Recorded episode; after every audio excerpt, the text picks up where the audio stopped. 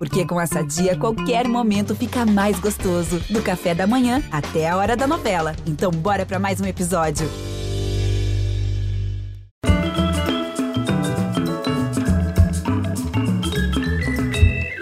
Bem-vindos. Hoje, enquanto o mundo assiste à guerra, que pode se tornar a maior na Europa desde 1945, na Rússia, sob censura, a mídia estatal informa que não há guerra, que as cidades de Kiev, Kharkiv e Mariupol não estão sendo destruídas, que o que ocorre é apenas uma operação militar especial humanitária.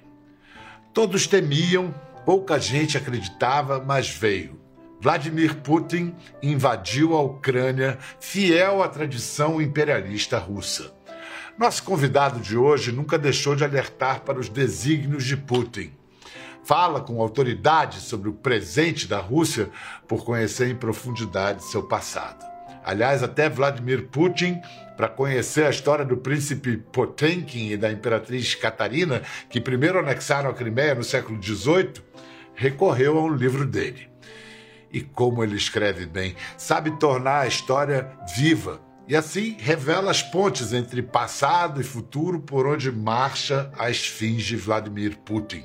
Ele sabe que o autocrata padece de uma obsessão central. Ele sabe que a primeira pergunta que Putin faz quando encontra um historiador é: como a história irá me julgar?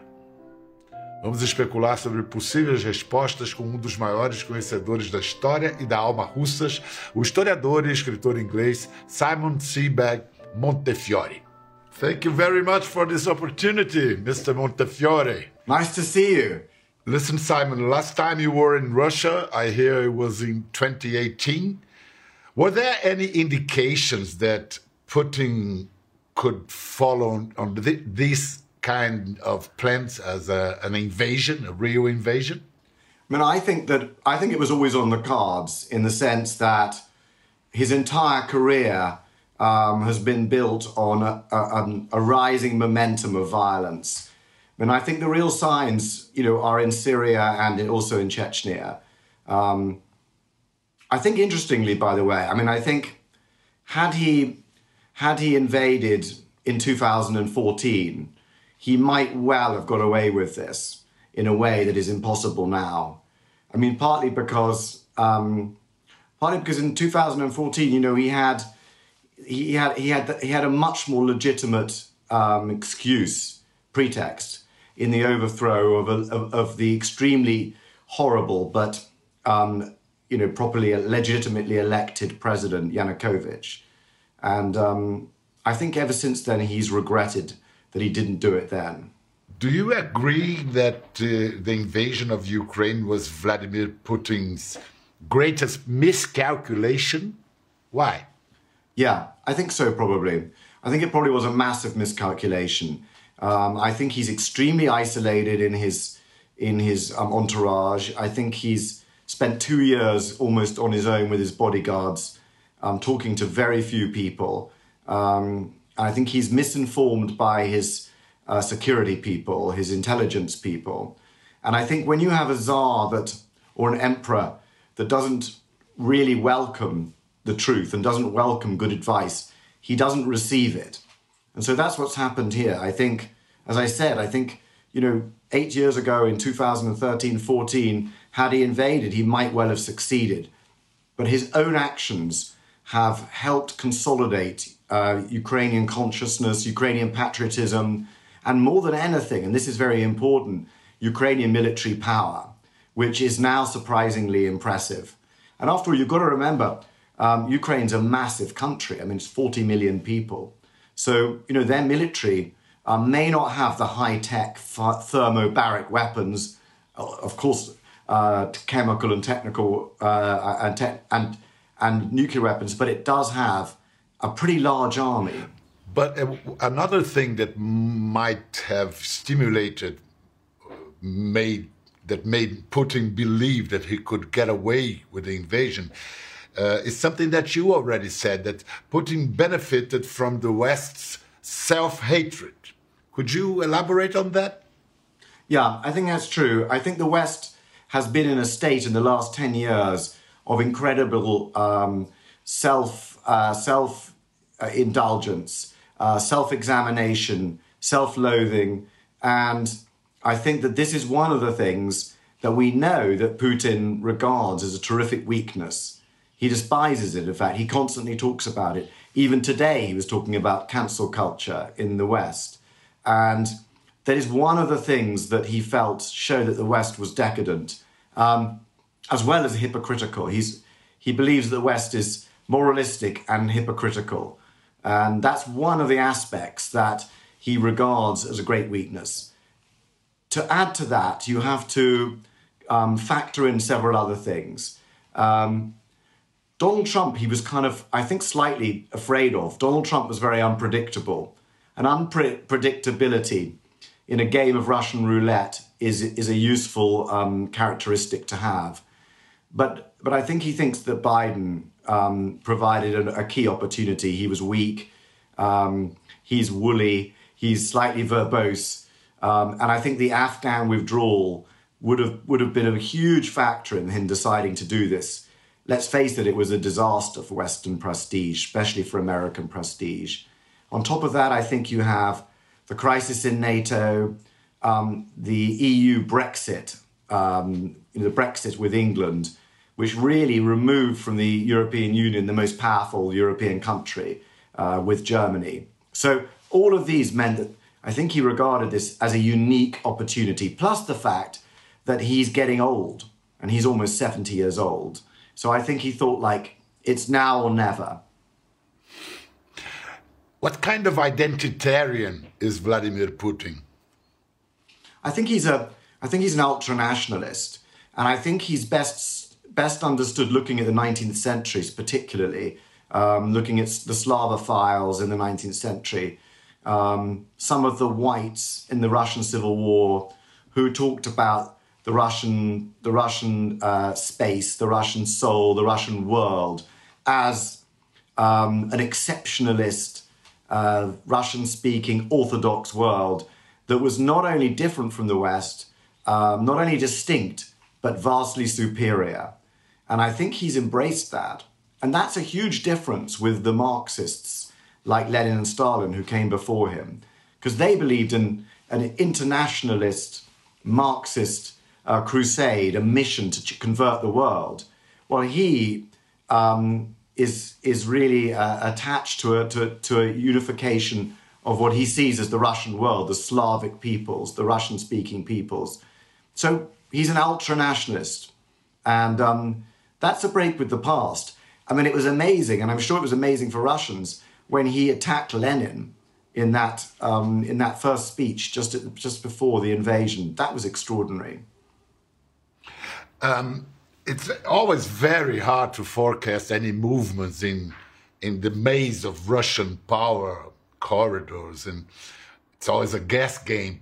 But with the war dragging on, Putin will become more and more Stalinist, sliding for from authoritarian rule to a totalitarian regime. I think that's right. I mean, I think if you look at what's happened in Russia in the last 20 years, you know, he started as a sort of liberal, um, or he was playing that role. Um, then he moved very much to authoritarian. And during that, during the last five or seven years, um, he's been shutting down um, organizations and institutions of what we call civil society. Um, he's been persecuting historians. He's been persecuting the Memorial organization that examines the studies the history of the Stalin terror, for example. And so it's it's been it's it started a lot earlier, but you're right. I mean, in the last sort of in the last month, it's intensified, um, it's accelerated, and you know he's he's closed down all press. Um, he's closed down Google. He's closed down um, the independent radio station Echo, and you know he's now started to use the expressions of the Stalinist terror in 1937 you know, he's calling people bastards, scum, traitors, enemies of the people. He's talking about purges, cleansings.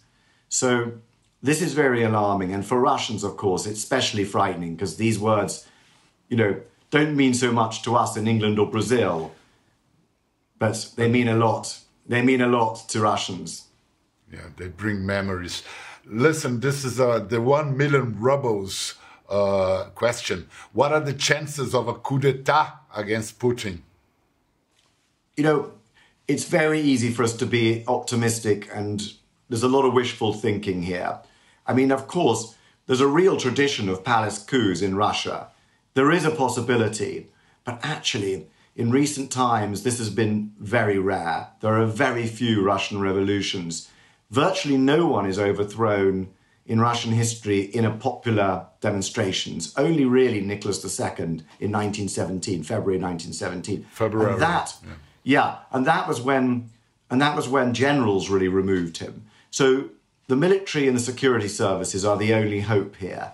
And the likelihood is, after 20 years, that they are absolutely filled with um, sycophants and proteges of Vladimir Putin. Agora vamos ouvir o Vladimir Putin falando sobre Stalin para o Oliver Stone, no um documentário que Stone gravou durante dois anos e que tem quatro horas de duração, um documento importantíssimo, muito interessante.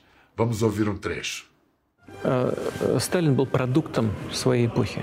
Можно сколько угодно его демонизировать и сколько угодно, с другой стороны, говорить о его заслугах в победе над нацизмом.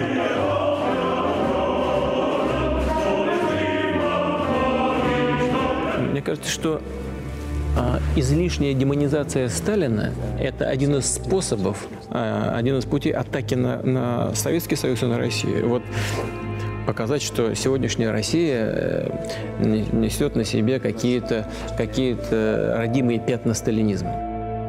Мы все несем какие-то родимые пятна. Ну и что? Просто я к чему хочу сказать это? Потому что Россия капитально изменилась. Конечно, наверное, что-то в сознании чего-то остается, но это не значит, что мы должны забыть э, э все, все, все ужасы сталинизма, связанные с концлагерями и уничтожением миллионов своих соотечественников. Поэтому это, это сложная фигура. В конце жизни, я думаю, что... Simon, fascinating, convers fascinating conversation, that, isn't it? Incredible. Uh, do you think that contradicting famous the famous sentence of Solzhenitsyn, uh, Alexander Solzhenitsyn, Putin could be more dangerous than Stalin precisely because he does not have an ideology. Well, I think he has an ideology, um, which I think is this ultranationalism, this Russian, this Russian world, he calls it.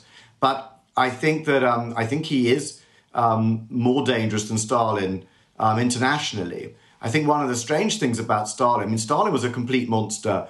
Uh, you know, he, he, he achieved astonishing things, but at an unbearable cost in, in, in blood and people, um, a human cost. But Stalin, in international affairs, was, was really quite cautious. Um, for example, I mean, he only invaded Finland in, in 39 40 because he had an agreement with, with Hitler to, to divide up Europe he never took a gamble like, like this internationally.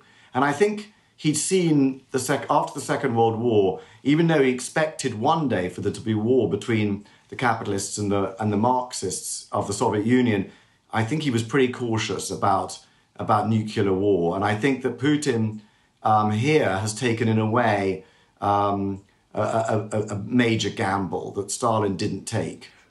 What what remains of Stalinism in Russian society and culture?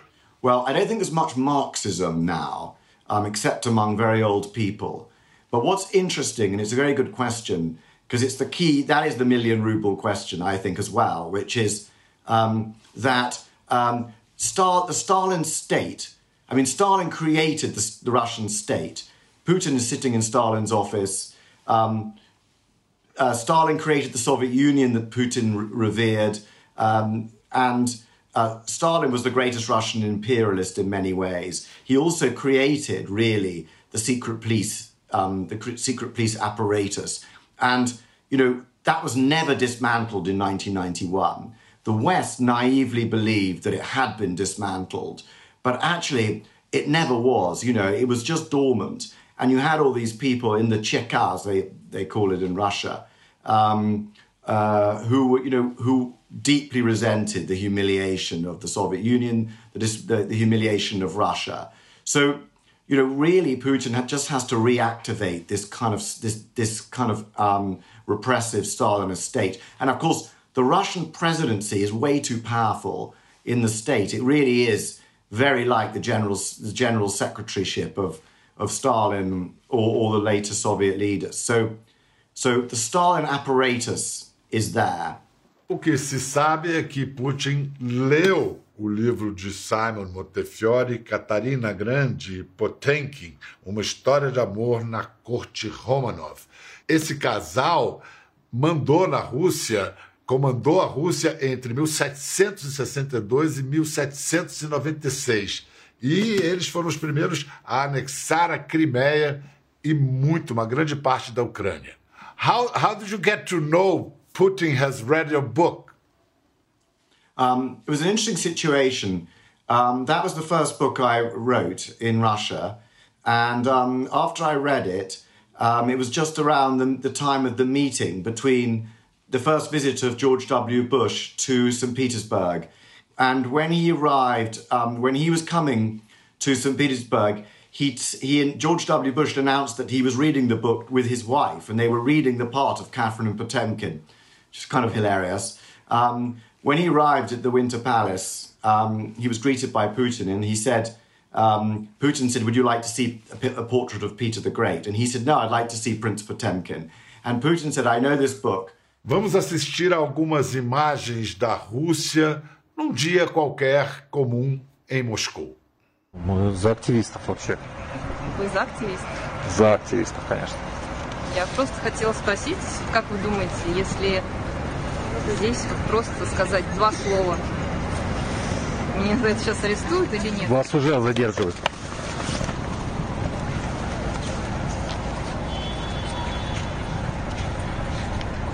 С ума сойти. С ума сойти. Молодец. Да, молодец. А ну На каком основании? Имеете право. Uh, putting on shows of, of force, of strength like this, is Putin abiding to Peter Stolypin's advice in Russia, nothing is more dangerous than the appearance of weakness. Yeah. I mean, of course he is. He's, his policy now is like he cannot afford a single example of weakness within Russia. Um, and these, you know, I, I want to say actually that, you know, one has to pay tribute to these people. Of course, there are many Russians that support this war. Um, there are many Russians that are, that in every dictatorship, I think one has to remember, because one often says, you know, is Putin, people often ask me, is Putin mad? By the way, I don't think he's mad. Maybe we want to discuss that later, but I mean, these regimes are held together by hundreds of thousands of people, who, um, judges and generals and policemen and, and officials. And, you know, it's never a one man regime. But I do think that the courage shown by these Russians who are protesting, um, you know, it's very easy for us to criticize Russians from, from our, safe, our safe homes in Brazil or, or London. But actually, these people are showing real courage. I mean, not as much courage as, as Ukrainians who are fighting in the streets of their cities, but, but huge courage, which we can't even imagine. I mean, they're risking everything. You know, they could lose their houses, their jobs, their families. They could go to prison. So, you know, we must we must um, we must acknowledge and salute these people. Um, talking about Putin's supposed madness, I tend to agree with you when you, you say that we from the West we call mad the guys that we don't understand, that we don't have a grasp of. But perhaps it's getting right. crazy. But perhaps it's he's going crazy now. Well, I think you've got to have a very, you've obviously got to have a very different um, mental wor- mental world, mental world view to launch an invasion of a country like this. Um, but I think as a historian, my whole job is always just to try and get into the mind of the other people, even if they're they're extremely evil people. So, you know, I think he sees he sees Ukraine as British imperialists used to see Ireland or Scotland, and he just sees it as you know, essential to the Russian state. But it is chilling to watch. It must be chilling for Latin Americans, but it's very chilling for us too. Simon mora em Londres e depois de várias aventuras, digamos assim, profissionais, inclusive como correspondente de guerra nessa área da Europa e da antiga União Soviética, ele se tornou historiador, escritor e mais que especializado, ele é apaixonado pela Rússia. I was telling our audience that you, there's a kind of passion. You have a passion about Russia. Where does it come from? It runs in your veins? I think so because my mother's family all come from Russia. They come, some come from Lithuania in the north, and some come from Odessa in the south. So there's a real connection uh, between these places. And, you know, the family came in different waves after the pogroms um, in 1903 and 1881. And um, so, yeah, there's always been a Russian fascination uh, in, with, you know, within the family, actually. And in 1991, I was very lucky because the Soviet Union broke up.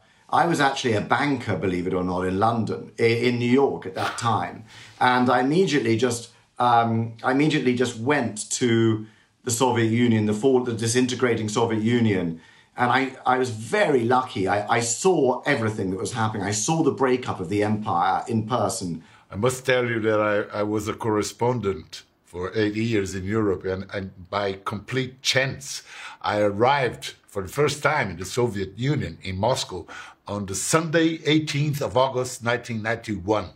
Next Ah, day.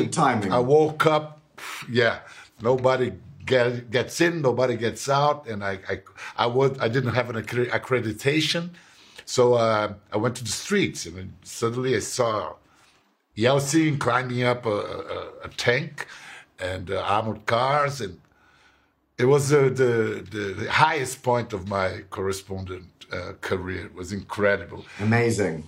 Simon, you tell us that whenever Putin meets meets uh, uh, historians, he asks, "How will history judge me?" Any hint? Well, I don't think it's going very well, if that's what you mean. I mean, I think he's. I think.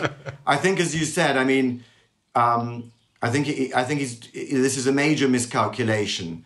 I mean, essentially, he totally misunderstood what has happened in Ukraine in the last twenty years, which is that it's become, you know, a fully fledged patriotic nation, um, and he is existing, you know, at an earlier time when when it was it was a Soviet republic, and that's how he thinks of it, and and a Russian province a Russian region. Uh, you know, so I think that he's totally miscalculated in that sense. But of course, he is obsessed with history. He lives history now.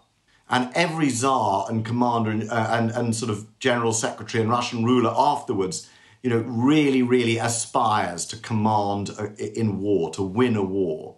And they're now calling Putin, you know, supreme commander in the press in, uh, in Russia. So finally, what did Catherine the Great do in the 18th century that Maria I, the Queen of Portugal, did not? Um, she she vaccinated her children.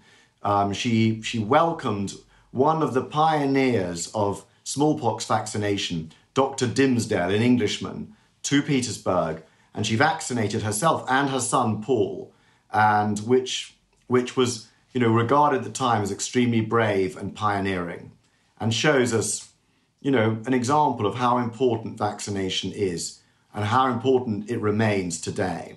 So she was ahead of a lot of things. She was a really amazing person, Catherine the Great, actually. Agora eu conto a parte de Portugal. Maria I não, não quis vacinar seus filhos contra a varíola. O seu primogênito, herdeiro do trono, José I, morreu de varíola. Assumiu o trono Dom João VI. E o resto da história nós brasileiros sabemos. Que diferença faz uma vacina, hein? I understood. What a difference a vaccine makes. Mr. Montefiore, th- thank you so much. It's been a real pleasure. I hope one day we have the chance of uh, meeting in person, either in, I'm coming. England. I'm coming to. I'm coming. I'm coming to Brazil sometime because my next book. I'm going to come and I'm going to launch it. And I love coming to the festivals and I love Brazilians. Great. So then we'll have another show, put another show on uh, when you come Yes, to Brazil please. next time. I'm coming. I'm coming, and I can't wait. Thank you so much. Até a próxima, gente. Gostou da conversa? No Globoplay você pode acompanhar e também ver as imagens de tudo que rolou.